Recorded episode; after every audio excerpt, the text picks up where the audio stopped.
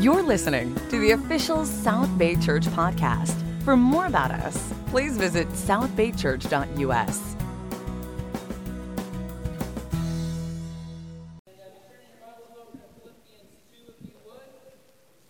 Uh, we are finishing up our series today called Elephant in the Room. And uh, if you're visiting with us, uh, we've been covering some difficult topics that are uh, hard to talk about, especially hard for ministers to talk about. Uh, we've talked about politics, and uh, we've talked about sex and drugs, and anger, and poverty, and pornography. And last week we started a discussion about racism, and um, we decided to make that two weeks, and so take another week with that. So we're, we're kind of finishing up today. Not that we could ever thoroughly treat this topic, or really any of these topics could be, you know, huge huge, a whole year we could take with each one of these topics because there's so much to, to, talk about with them. But I do want to mention if you want to find out uh, more, if, you, if you're just joining us, or if you missed some of these, I want to tell you to, about our podcast. If you didn't know, go to uh, southbaychurch.us, and it's pretty obvious how to, to get onto the podcast. But if you kind of scroll down a little bit, you'll see like a big microphone, and it says messages. You click on that, and that'll take you to be able to subscribe to our podcast uh, to find out. I heard there was a possibly a technical issue with the, uh, the lesson last week um, with our, our, our, laptop that does the recording. So if we don't have last week's on there, what I'll do is I'll just make a podcast style version of, of the lesson because I think it's an important conversation that, that we're having. And so we'll, we'll post that on there. So all the lessons will be on our, our on our podcast. Also, you know, if you regularly listen to our podcast, uh, go ahead and rate it. Uh, uh, I, I, almost said even if, if, only if you think it's good, but just rate it however you think. but ratings help us. It helps people find us. It helps Google find us. I don't know how all those things work, but I just know ratings help. So, so rate us on there if you would.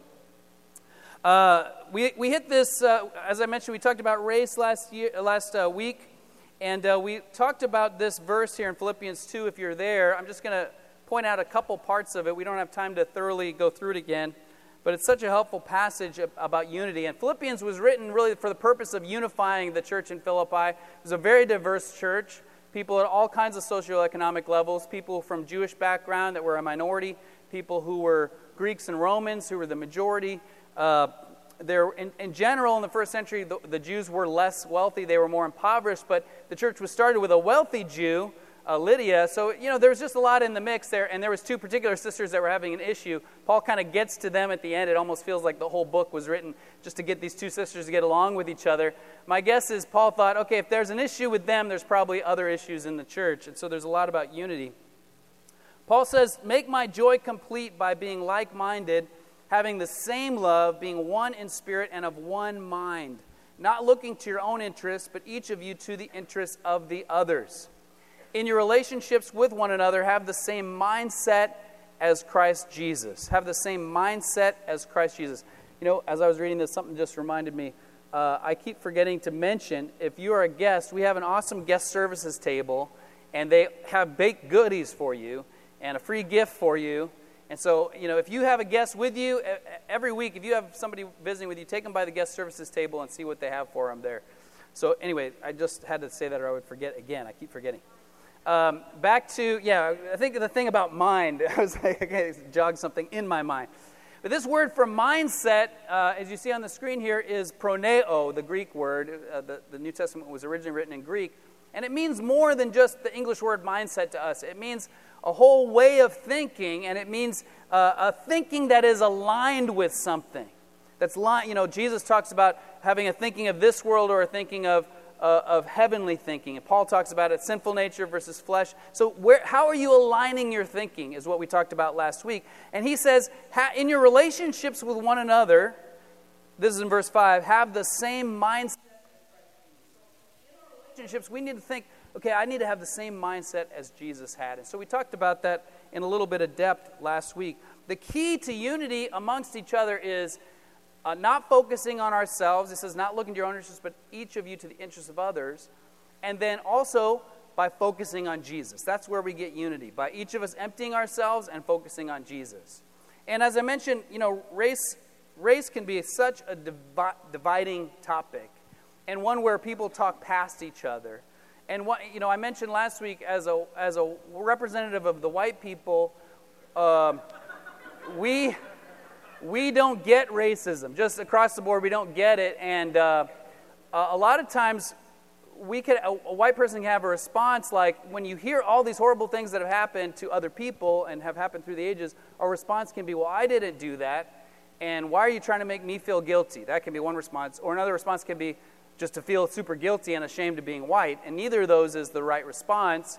Uh, and I gave the example of if my wife and I, if I, I'm talking with my wife and I went through something very difficult and very challenging, and I share with her this thing that I went through, and her response is, Well, I didn't do that to you. Why are you trying to make me feel guilty? How am I feeling right then? I'm not feeling very loved. I'm not feeling, but if instead she says, Tell me more, help me understand. What was it like? Uh, I still don't quite get it. Can you help me? You know, that, then I feel validated. And so we've got to empty ourselves in order to hear one another. Because I think our first reaction, all of us, is to be defensive. Our first reaction, all of us, is to kind of uh, protect ourselves or, instead of to empty ourselves. And that's the whole idea of being like Jesus. Remember, Jesus emptied himself. It's like pouring out of something of value. So we have to consciously go, okay, I'm going to empty myself so I can hear somebody else's viewpoint. And I know, you know, even just bringing up this topic last week, I know we might have stirred some emotions in you, no matter what your ethnicity is. Because there's no way we can, can properly treat every experience. And we're going to hear some personal experiences today, but even with that, we can't get to everybody's viewpoint we can't thoroughly explore what life is like for you, and, and it can stir up some emotions. When you try to detangle something, when you try to clean something out, when you try to deal with something, a lot of times you make a bigger mess first. And that's not what we're trying to do. We, we just want to start a, a conversation that is helpful and where we really look to each other, uh, listen to each other, and we really look to Jesus. Uh, one other thing that just hit me this week again, I'm thinking about things from a white person's standpoint because I'm white. And. Uh, so I was hearing this podcast, and in this podcast, he, he mentioned they were, they were having a discussion about race, and he mentioned that there, there can be dual definitions of race. And the other people on the, on the call were not white. And so he was saying, you know, if you look up race, the, the podcaster, the guy moderating was white. And he said, if you look up in the dictionary racism, it's going to have the, the definition having an attitude of racial superiority. And so a lot of white people go, well, that's not me. I don't, I'm not, I don't have an attitude of racial superiority. But he said, with people uh, of color, with people who have experienced uh, racism, there's a different definition of racism which has to do with systems and structures and institutions. You know, we were having a conversation uh, on Wednesday night with, with, me and Calvin and Steve, and, and, and Calvin was trying to explain it. It's like a system that there is no escape from. It's a system of judgment that there's no what, nothing you can do. There's no you do everything that you're supposed to do, and still it's there. You know, it's it, it's a, it's a different view of race. So that's where we could talk back each uh, past each other sometimes because we have these different definitions. And so the, the thing is, we've got to align ourselves with Jesus. And uh, so as we talk about as we ha- hear some individual experiences, I want to mention again, we're not going to be able to speak to every single person's uh, experience. And this, this uh, proverb can be helpful. Proverbs 14.10 says, Each heart knows its own bitterness, and no one else can fully share its joy. No one else is going to be able to fully understand what you've gone through if, if you've experienced racism. And nobody else is going to be able to even appreciate fully your joy. Uh, this is something that's individual. And so if we, if, we, if we get caught up with, I want everybody else to understand me, then we're, we're going to talk past each other. But if we're all caught up with, I want to understand others, I want to look to understand first and then be understood, then we'll be united. But you know who does understand, and we'll talk about this before we take communion, you know who does see and who does know is God. God knows the bitterness, God knows the joy. God knows the recesses of your heart, and He loves you, and He wants you, and He wants a relationship with you. And it's so amazing. So that's where we get our strength from. So I'm going to turn it over to the panel right now. Uh, Steve. Marici is going to moderate and he'll introduce them, and then I'll come back with some comments after uh, we get to hear from some perspectives. Let's give it up. I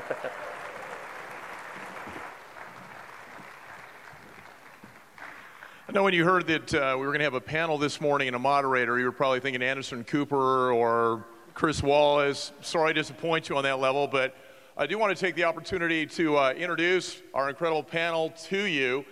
First and foremost, though, I do want to thank Brian Craig for the uh, awesome job he's done with our series, especially the last, this past topic, which is uh, definitely a challenging one to go after. But uh, immediately to my right, we have Fidel Martinez, uh, incredible brother in the faith. Uh, he has just been recently promoted to, I, I, wrote this down because I want to make sure I got it right, but congratulations on the promotion, to uh, regional manager of the South Bay Healthcare Group, which is an insurance provider. We have uh, Ling Chang, who's a realtor in the Palos Verdes area. And then our Dr. Calvin Johnson, who's an anesthesiologist at Cedar Sinai. Uh, we had a little chat in the back. I'm bigger than all of them, so I don't think we're going to be dealing with the unruliness that we've seen in some of the political debates that we've had the last few weeks. Uh, but if, if so, I've got backup. So uh, I do want to start, though. Uh, we're going to go ahead and start out with Fidel, but I wanted to let you know what the uh, two questions are that our uh, panelists are going to be responding to this morning. The first one is In what ways have you personally been affected in your life or upbringing dealing with cultural views on race? That's going to be the first one. The second one is how has the Bible and the teachings of Jesus helped shape your self image, view of the culture, and your spiritual mission? So, with that, question number one, Fidel, in what ways have you personally been affected in your life or upbringing dealing with the cultural views on race? Okay. Um, wow, I didn't expect that to be that. oh, I, I do have a timer too, so yeah, we're, we're going to see uh, if they'll cooperate with that. I, forgot about that. Let me get that started here. Uh, well, growing up, um, I'm an immigrant from Mexico. I was born and raised there. Um, you know, uh, poor. You know, we didn't really have a lot of money. Uh, it's always looking at. I guess if we look at race, the American dream uh, per se, the American uh, lifestyle, or you know, uh, things that you could do in this country, will always be appealing because we have a poor country for those who don't have education. So culturally, if I could say growing up is, you know, we always saw ourselves as a lower class, a lower, you know, working, and we just could not amount to much. So coming up here, you know, is uh, was a, a, saga where uh, it begins all the way from Mexico, bus ride, getting to the border, um, and then crossing the border uh, is a whole new world in terms of we don't know what to expect, so we're, we're afraid. Um,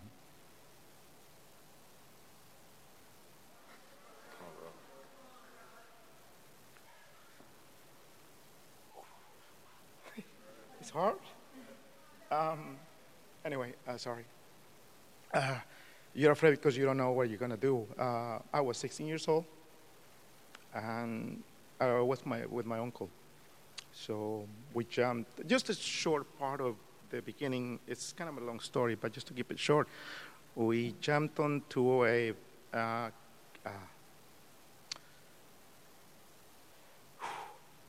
one of those um, motorhomes. Right.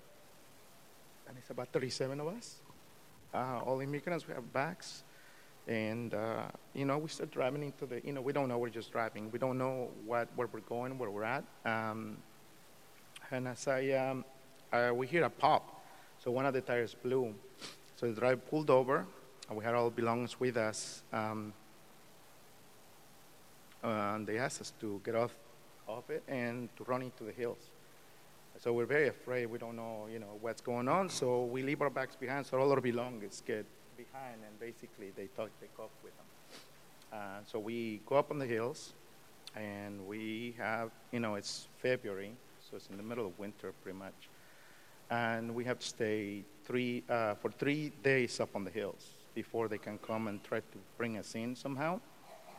And um, uh, so for three days we uh, ate uh, Oreo cookies and Kool-Aid because we had no, no water. You, you were 16 at that time? Yes. Um, it, it's you know it's difficult to go back to it uh, emotionally. I you know I always think I'm past those things, but relieving them, it's you know just the fear you know of being in a new country. Uh, you know, just you're an invader, you're an outlaw, uh, and that's just difficult. You know, to go back to mentally. Um, but it's uh, it's an experience that you know. Um, I, I, I just can't relive every moment. You know, I just get try to go past it every time. You know, because it, it is difficult. You know, uh, the fear that goes from being caught, being deported, and you know, just not knowing you know what to expect. Uh, you know, at 16, um, at times I never really fully understood what was going on at the time. So, but that's just one portion of what happened at that time. Uh, we were up on the hills for three days. Uh, they finally got us into trunks of cars and drove us in. And after the third try, in a trunk through San Clemente, I believe. I was in the trunk, so I didn't really know. Um, so uh, uh, we got past it. I got to Santa Ana, where my dad was waiting for me. So, and you know, just tired and hungry, basically. So. Any closing thoughts on how that shaped your perspective on race, um, culture? Well, I always thought it was, uh, you know, I just wanted to succeed. I wanted to, you know, do something better for my life and help my folks in Mexico. And, uh, you know, and it truly is, it's been an amazing, you know, uh, opportunity to be here. And I'm just grateful for the opportunity and how Christ has helped me to overcome all those things and really look at the opportunities that, you know, God puts in front of you, regardless of your hardships you know, uh, you know, God's opened up so many doors, you know, in being able to, you know, just make a life for myself and my family and, you know, help out my, my parents down in Mexico. So, and God, without God, there's truly, I probably would have been bitter, uh, would have been angry, you know, I would have had probably, uh, uh, you know, a, a bad outlook onto people that live here, you know, in this country probably. So without God, I, I surely, because of those experiences, you know, I wouldn't have gotten past the fear and probably the anger that I felt at the time. And, you know, I, I don't know. That's all I can say. Thanks for uh, sharing your thoughts. I'm going to go ahead and uh, read the uh, first question again, Ling. In what ways have you personally been affected in your life or upbringing dealing with the cultural views on race? Um, thank you for letting me share today. It's um, a little nervous for me to talk about these things.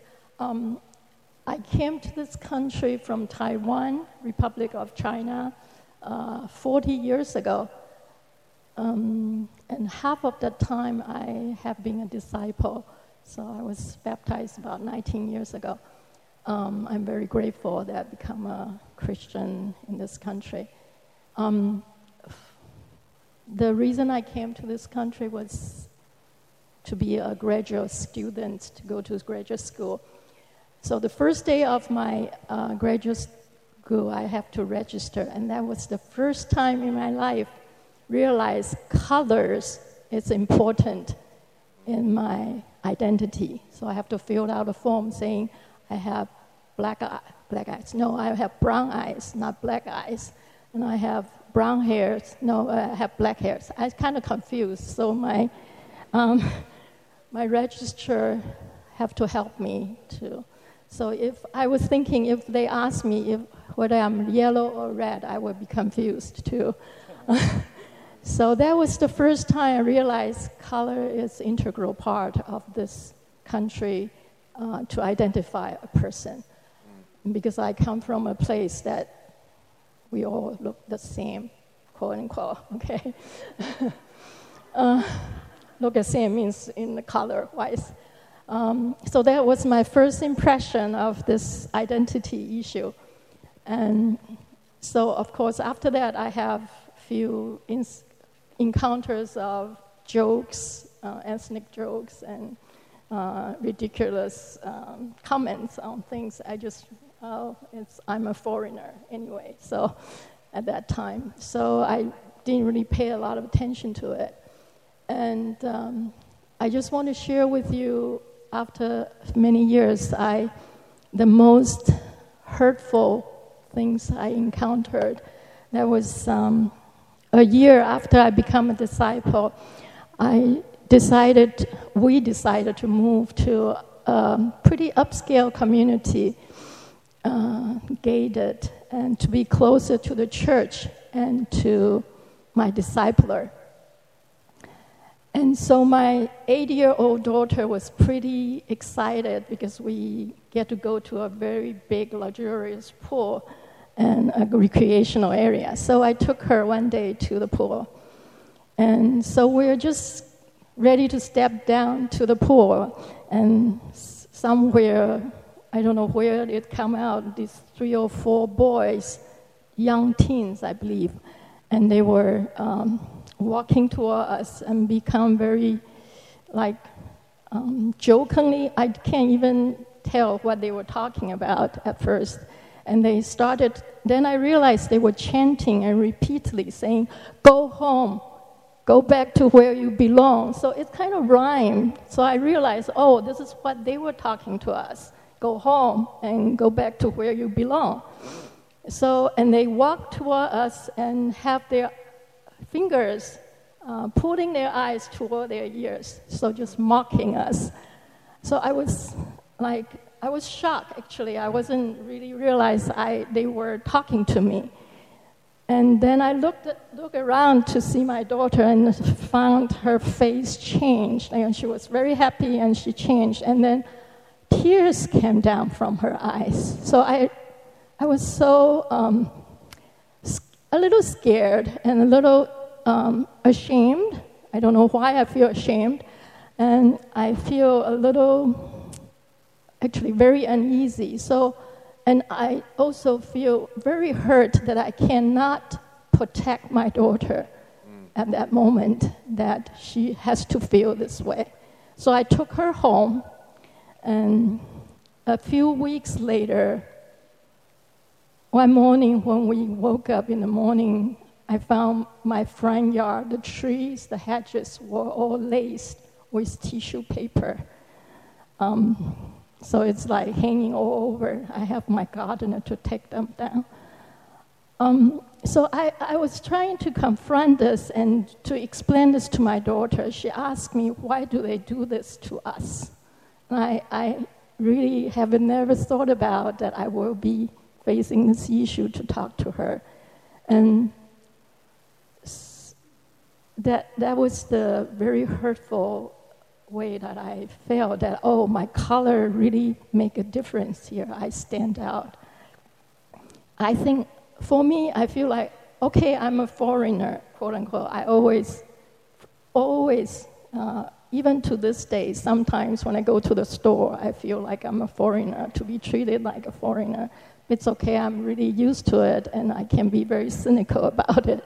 No matter how many times I voted in this country, or how, no matter how many English accent correction classes I take, I will still be viewed somehow, sometime, and a foreigner. Um, but Ling, we're going to have to go ahead and move on, but thank you for sharing that. Yeah. Dr. Johnson? Good morning, church. Um, uh, I'm a black man. So we got Brian Craig, who's a white man, and Dr. Johnson, who's a black man. That's right. Uh, I was born uh, in Muskegon, Michigan 58 years ago. I know I look much younger. But...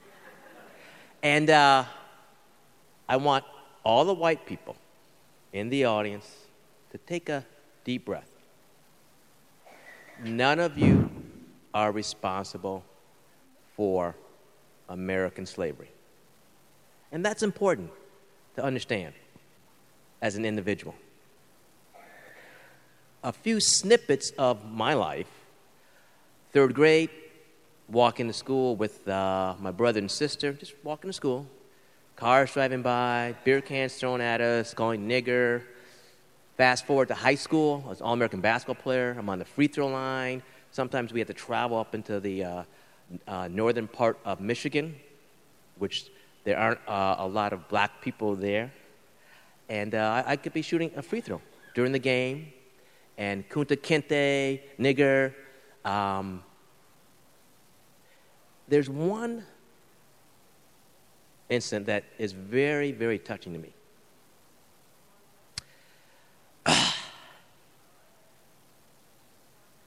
I was in, I was in college playing on an all-star team. And we traveled to Taiwan. Ni ma?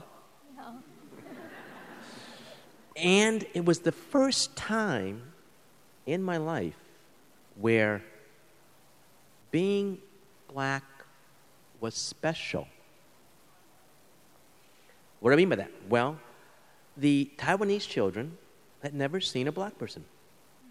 And so they would come up and they would rub my arm, look at their hand, rub my arm, look at their hand, Oh and it was like, like, and then they look with these beautiful dark eyes, and I, I could just say, that's it. I can't do anything. It doesn't come off. but that's, I think, how the innocence that we can have through Christ. That's a great. It just taught me a lot about really uh, how we, uh, how Christ views us. Now, you know, there are individuals who are black who are racist. There are individuals who are white who are racist. You notice I chose individuals. And I have experienced racism from both of those type of individuals. Black people aren't racist, and white people aren't racist. Individuals who happen to be black or white or whatever you know, color they may be or ethnic background they may be are racist. See, I'm married to a white woman. now, I mean, n- I You- asked me to let you know. yeah, one minute. Okay. So, you know, I catch it from both sides. You know, it's like from black individuals and from white individuals. I can even be driving my riding my bicycle or running in my neighborhood today, and cars drive by and call me nigger. Individuals in cars drive by. Okay, so I'll just conclude with that. Uh, you know, never, 32 years ago, I wasn't even on my radar screen to marry my beautiful Irish wife. Um, but fortunately, love conquers all, and she married me. So, um, in summary, I think that individuals, regardless of their background, may have bad personalities. We'll leave it at that. And it's through Christ that we can overcome those things. Amen. The, uh, taking a moment with uh, each of you here to go through our closing question. Just wanted to go ahead and read through that again. The second question was How has the Bible and the teachings of Jesus helped shape your self image, view of culture, and your spiritual mission? Do you have anything you would like to add on that one, Fidel? Well, uh, you know, without Jesus, I would have never understood, you know, that there's a place for everyone as equals. Um, you know, uh, growing up, there was always the financial situation that we've been through uh, when I was growing up, and you know, it shapes your thinking. It shapes like, well, I'm always going to be a worker. Um, I'm going to be less than others, and even within the same Mexican culture, it's all, you know, there are, you know, uh, prejudices that happen financially, or that happen even just because of uh, even color of skin as well. Um, but uh, without Jesus, I would never understood that you can be an individual that can have many great opportunities, not just in life, but an opportunity to be with God in heaven. Uh, and it doesn't matter where you come from, or what you've experienced, or who you are, what you've done. You know, God is the God of all comfort, God of all. Everything's possible through Him. So, you know, and first time really they truly feel accepted and loved. You know, and Amen. Thank you, Fidel. Ling? You on that story. So, my um, it's great to have a support from the church and the family that I was surrounded with, and we decided. Um, for my daughter's sake and for our own being Christians, so we um, that was the neighborhood among all the neighbors that I have lived. I knocked the most doors. So we, I knocked with my husband and my daughter, and sometimes with uh, some church friends, and to to invite them to church and to let them know who we are. A- lot of these things I, I just said they are curious about us. They want to know about us. So I we knocked and we knock on doors, we invite them to church. My next door neighbor really came um, to church and studied the Bible for quite a long time. And so I'm not saying that, you know, this race issue or ethnic group issue, it's, it's easy to deal with. It's a big and wide, as Brian was saying. Mm. It's just the issue that we deal with this, we have to uh, deal with. I, my experience to be at home um, when we, like these children that shouting at us, they are young. I don't understand where they have all these concepts, all this hatred or unlove or I don't know. But I, I'm just assume maybe it's because they were passed down to them.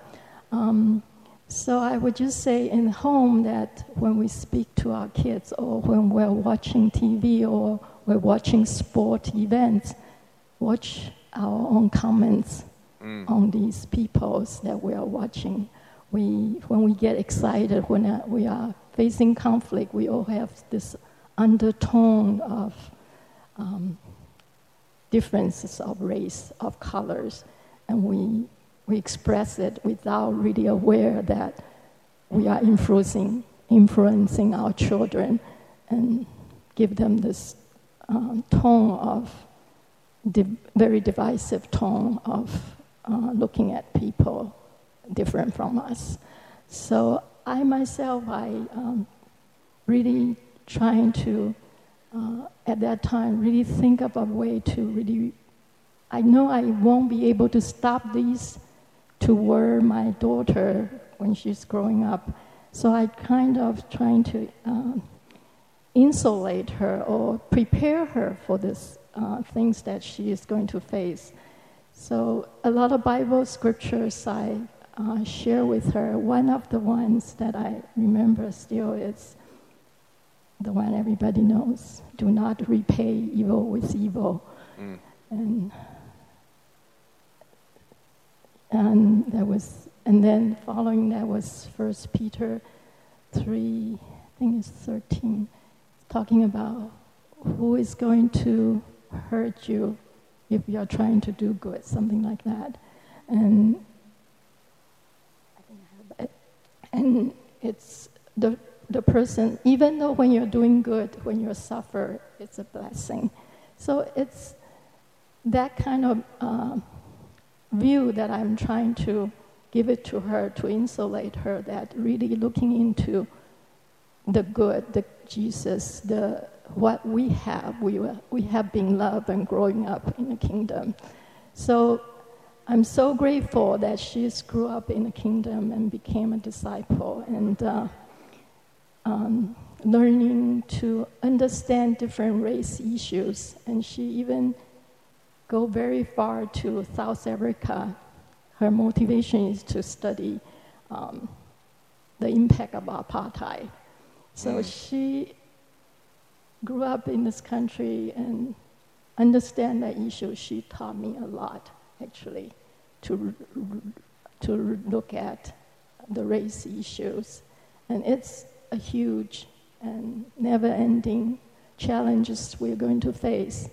But I just think all of us, particularly we are disciples of Jesus, we want to be clear mind on how we look at these issues and how we treat others and how we uh, teach. On that note, Ling, we're, we're going to have, have to move forward with Calvin here. Uh, Calvin, if you close us out again with the uh, second question, which is how has the Bible and the teachings of Jesus helped shape your self image, view of culture, and your spiritual mission? Um, before, I've been a disciple 28 years. So um, before becoming a Christian, uh, I, I got in fights, I got in uh, altercations. I got in a lot, many different things because of um, the racism I ex- experienced. Um, as a disciple, I've learned that uh, Jesus was discriminated against. That Jesus died for our sins to give us a hope and a future. And that it's only through Him that we can battle all the sins of humanity. Um, I mean, happened to be in a in an audience with a conversation, and they start bad mouthing white people. They say a picture says a, says a thousand words. I said, hey, you know, here's a picture of my wife. well, things get quiet and the atmosphere changes, and it usually leads to a very good conversation about uh, individuals rather than a total race. Um, I'll leave you with one story here because I think that sometimes I know in my life I've experienced racism that has been really out of ignorance. Uh, my, Elaine and I were traveling in San Francisco at a business meeting, and uh, uh, we left. And during, I was using a credit card, and every time I used the card, they would ask my driver's license, and so no big deal. Okay, and then we were late for the plane. I used the credit card, and uh, I, they wanted my license, etc. And I said, "Listen, we're late for the plane. Here, here's cash," and we just left to quickly make the plane. So we got back home, and there was a uh, message from the credit card co- company call. I, I, called, and they said, uh, "We've been there. Someone tried to buy jewelry overseas. We knew that's not your usual spending pattern, and so we wanted to notify you." Uh, so Dr. Johnson, we want you to know we are all over this. We got this new fraudulent system, Dr. Johnson, and uh, Dr. Johnson. We've narrowed the uh, people with your card down to San Francisco, and Dr. Johnson, we narrowed it down to a white female and a black male. and Dr. Johnson, don't you worry. We, we are all of us. You won't have to pay for any of this, Dr. Johnson. I said, That was me. Oh, no, Dr. Johnson. This man was black. So, the old me would have done everything within my power to get this young man fired. I said, you know, I said, I said, no, that was me. And it was still quiet. I go, it's okay. I go, how many black doctors do you know? None, Dr. Johnson. What do you do with that? Mm. So I proceeded, I said, listen, tell me about your fraudulent system. And he was delighted to move on. but I think there's malicious racism, and then there's what I call ignorant or innocent racism. And I think most of us, myself included, can fall into this type of insensitive situation. And that's where I think, as disciples, as a disciple, as following Christ, um, it has really helped me to look past what is being said, but explore as to how it came about.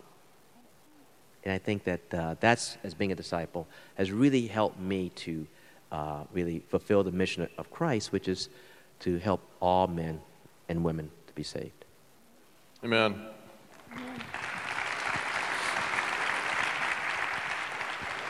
I want to uh, take this opportunity to thank my brothers and sister here for the willingness that they had to one participate in this. But I think, as all of you were able to see this morning, when it comes to going back and looking back at some of the different things they've had to contend with, um, very painful emotionally on a lot of different counts. Uh, one of the things I'm very grateful for, though, is the way that w- whatever their backgrounds were, is their willingness to respond to the gospel, their willingness to make Jesus Christ Lord of their lives, and ultimately what that means for them for eternity, uh, their children, other people that they come into contact with, and uh, again, I just want to personally thank all three of you very much for what you've participated here in today. Let's please give our panel a round of applause.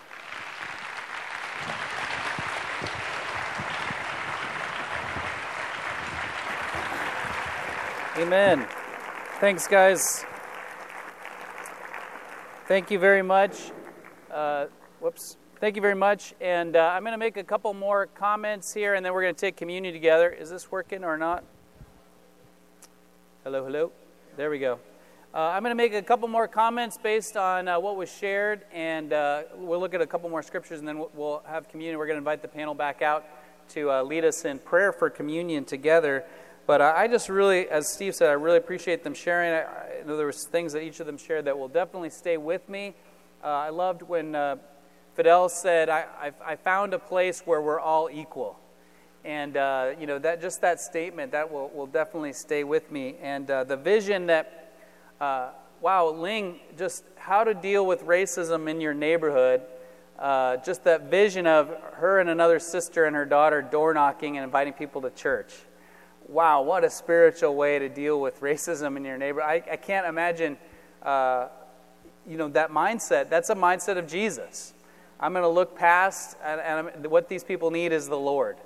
And, uh, and, and as well, what, what, Calvin said, looking past what was said to the person behind what was said, and, and how did they end up that way? Isn't that what Jesus did on the cross, as we're going to look at in a minute? Um, in Philippians, continuing on in Philippians, right after the passage we read about in Philippians 2, is a, is a passage that every parent uses and knows, but I don't think that was Paul's initial uh, use of this. Uh, but parents, we sure love it. It says, uh, Do everything without grumbling or arguing, so that you may become blameless and pure, children of God without fault in a warped and crooked generation. Then you will shine among them like stars in the sky as you hold firmly to the word of life. So, again, the context Paul is talking about is their relationships with one another.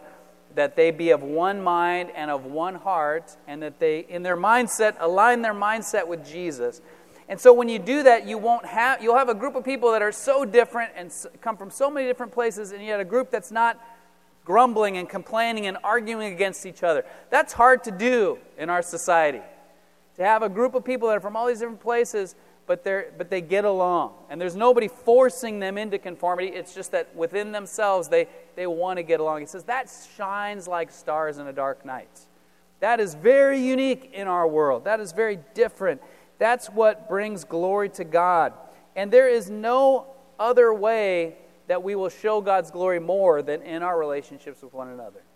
I mean, Jesus said, uh, John 13, 34, and 35, By this all men will know that you are my followers, that you're my disciples, by your love for one another. And in John 17, before he went to the cross, he prayed for our unity. He said, May they be brought to complete unity to let the world know that you have loved me and, and have loved them. And, you know, that together our unity is what will bring God glory. That's when we shine like stars, as we hold out the word of life. You know, divides can come from a lot of different other areas besides race. You know, we are different ages, we are different socioeconomic levels. Uh, you know, the young people cannot understand the old people. The, the rich people cannot understand the poor people, or vice versa. We, we, we have different education levels. We have different, polit- we are, there's a political spectrum among us. And, you know, these are things that can divide us. I mean, I noticed uh, Jerry wore a, a Cubs jersey today. That might bring division in with some of you. Uh, but he did play for the Cubs, so, you know, I understand that. But, you know, we've got the, the, the great thing is that even with all these different perspectives that when we are united and we are together, that brings so much glory to God. And a little bit farther, the next chapter, Paul says, All of us who are mature should have such a mindset. This is Philippians 3, verse 15. All of us then who are mature should take such a view of things. That's that same Greek word phroneo. That as we mature in Christ, we should become more and more like Christ in our mindset. We should become more uh, forgiving of others. Uh, we should become more and more, you know, have that aligned, that mindset that's aligned with Christ, that's pushing down self, emptying self, and, and putting others above ourselves. And he says, I, I like that he gives us a concession. He says, if you're not there, if you think differently, if your mindset isn't there, God will make it clear to you. God's going to keep working on you. But the goal is that each one of us get to that mindset. And he shares about himself being there and his own mindset. He says, I consider all this rubbish. All these things I did in the world, all these accolades I got, all of this uh, history that I have that I could be proud of. He says, it's all rubbish compared to knowing Christ. I want to know Christ. I want to understand Christ. I want to share in his suffering and then share in his resurrection. So I want to have this mindset that's aligned with Christ. Uh, Paul says in, in Philippians 3.20, our citizenship is in heaven. So we're, we're just here for a short time, but our citizenship is somewhere else. So even here in America, I love this country. I'm grateful for this country. Uh, there, there's it's been a challenging time in our country for a while, and, and who knows what the future holds, but our citizenship is in heaven. I pray for our country. I pray for our president. I pray for our leaders. I pray the United States is here for a long time, but I'm a citizen of heaven. And my kids, I want to be citizens of heaven. And, and we serve a God that's of every race, every culture, every nation. So we're citizens of heaven, but we live here. So what do we do with these situations that we come up against? What do we do with situations in our country what do we do with social issues? What do we do with things that can be so maddening? You know, uh, I, I, was um, in, in preparing for this, uh, Calvin sent me a link to a, uh, the church in Milwaukee, uh, in, uh, in Minneapolis, and uh, they did a four-part series on racism. And I'm going to send the link out to you all over CCB. If you don't know what CCB is, just visit the guest services table. They'll get you set up. It's called Church Community Builder. It's the way we keep in touch with each other during the week. But I'll send you a link to it if you'd like to, to watch those videos yourself. But the first, uh, the first of the four, basically, the guy just goes through 500 years of, of, of racism in our country and, and history. And, and just all of these images and all of these things that happen. And uh, many of them I had heard before, but a lot of them I had not, and many of them, uh, you know, I thought we were more of a marginalized issue and not as, as systemic an issue as it was. But just thing after thing after thing, and I had that feeling in me like, um, you know, when you, wa- I know a lot of you have probably watched The Passion of the Christ. And when, when Jesus is being whipped, and it just goes on and on and on, you know, there's just a feeling of, I can't take it anymore. That's how I felt listening to this history. I was in Starbucks and I'm just with my headphones on and I just start to I'm just crying. I'm like, what do I deal? How do I deal with this? This is too much. I can't even take it. Uh, but but Dustin's lesson the week before on anger helped me because he talks about it's not, it's not a sin to get angry. In fact, there's times you should get angry. But what do you do with your anger? Jesus got angry, but that anger was channeled. And who, who who is the author of racism? It's Satan. It's Satan. Selfishness and sin is the issue. Selfishness and sin and Satan. That's what killed Jesus. Jesus was able to look past the people who were yelling, Crucify him, crucify him. The very people who he was about to die for are crying out for his own torture. And yet he, he he's able to look past them uh, the, the Roman sol- the, the, the, Jewish leaders who, who accuse him and who turn him over to the Roman authorities, the, the Romans who, who carry out the torture and, and the execution, uh, to all of them, he says, Father, forgive them. They don't know what they're doing. So, so in, in one sense, all of us, like, like Calvin said, are ignorant. I mean, every sinner is ignorant, and, and God forgives us and is, is able to, to let, help us to change and to see past. So with this mad, you know, these maddening situations, we got to give it to God.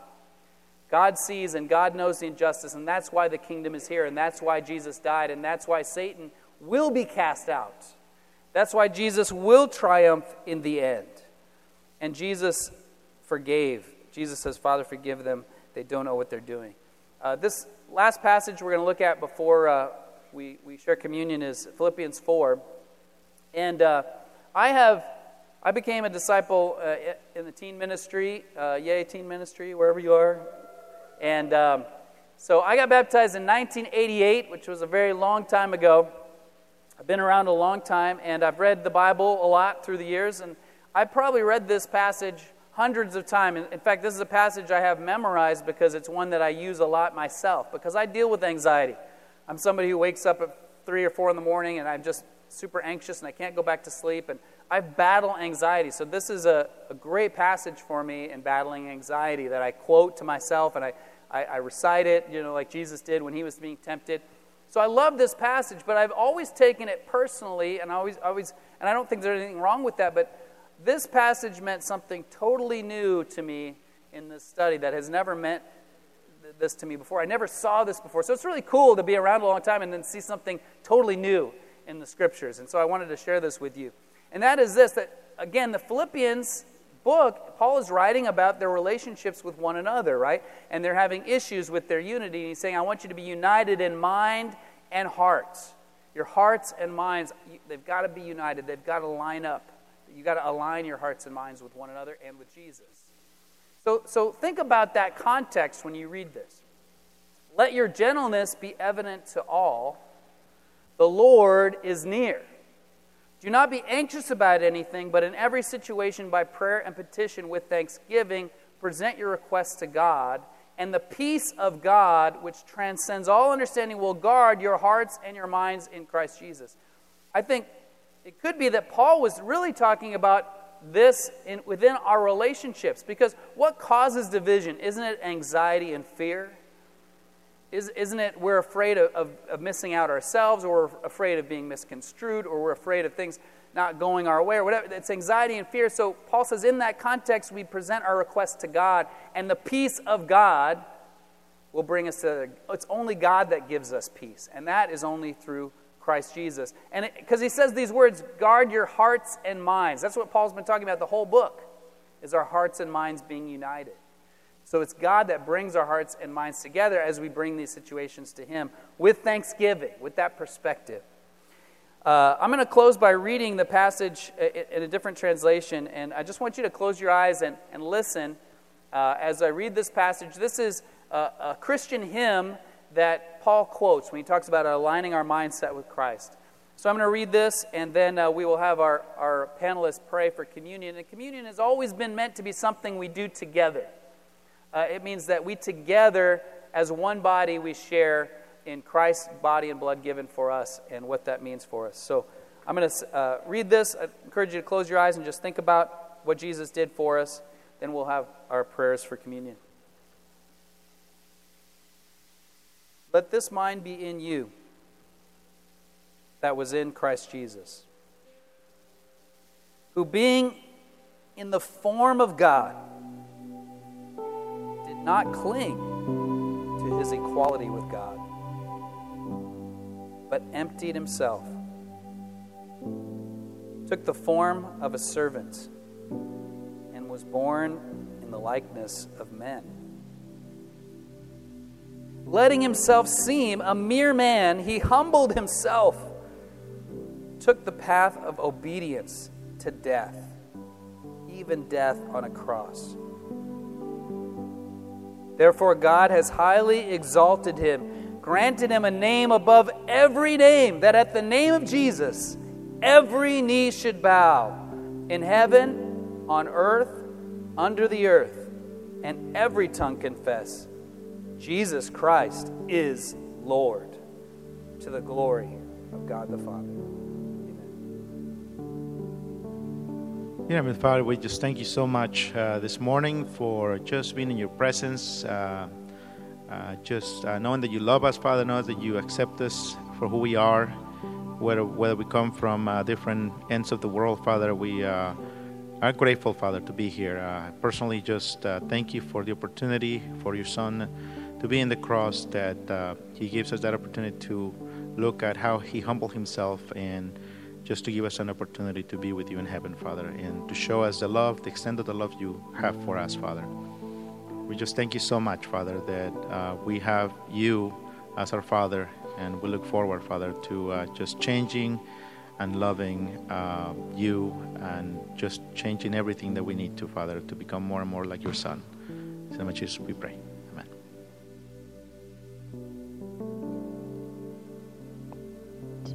Father, Father in heaven, I'm so grateful that I can be a daughter of yours. And uh, for you to set up the ultimate example of love and love drive out all fears. I thank you for giving us these opportunities to just be able to share some of our fears with our brothers and sisters. And I and help us to go forward and knowing you that provide all the unifying ways to bind us together. God, thank you for the teachings and the example of our brothers and sisters and their encouragement. Mm. Thank you for your love. In name of Jesus Christ, I pray. Amen. Dear Heavenly Father, Lord, we come before you. We are so grateful that you sent your Son down to give us a hope and a future. That through the sacrifice and the blood of your Son Jesus, it covers over all of our sins. It gives us a fresh start every day. Father, please, dear God, let us always remember that. Let us cling to that. Let it be our strength, our shelter. Let it be the thing that we go out into the world with every day. Knowing that it's through the blood of Jesus that gives us hope, that makes us different. that we are the shining light. And God, we thank you so much. We ask all this in Jesus' name. Amen. Thanks for listening to the South Bay Church podcast. For other sermons, videos, upcoming events, and more about our church, please visit southbaychurch.us.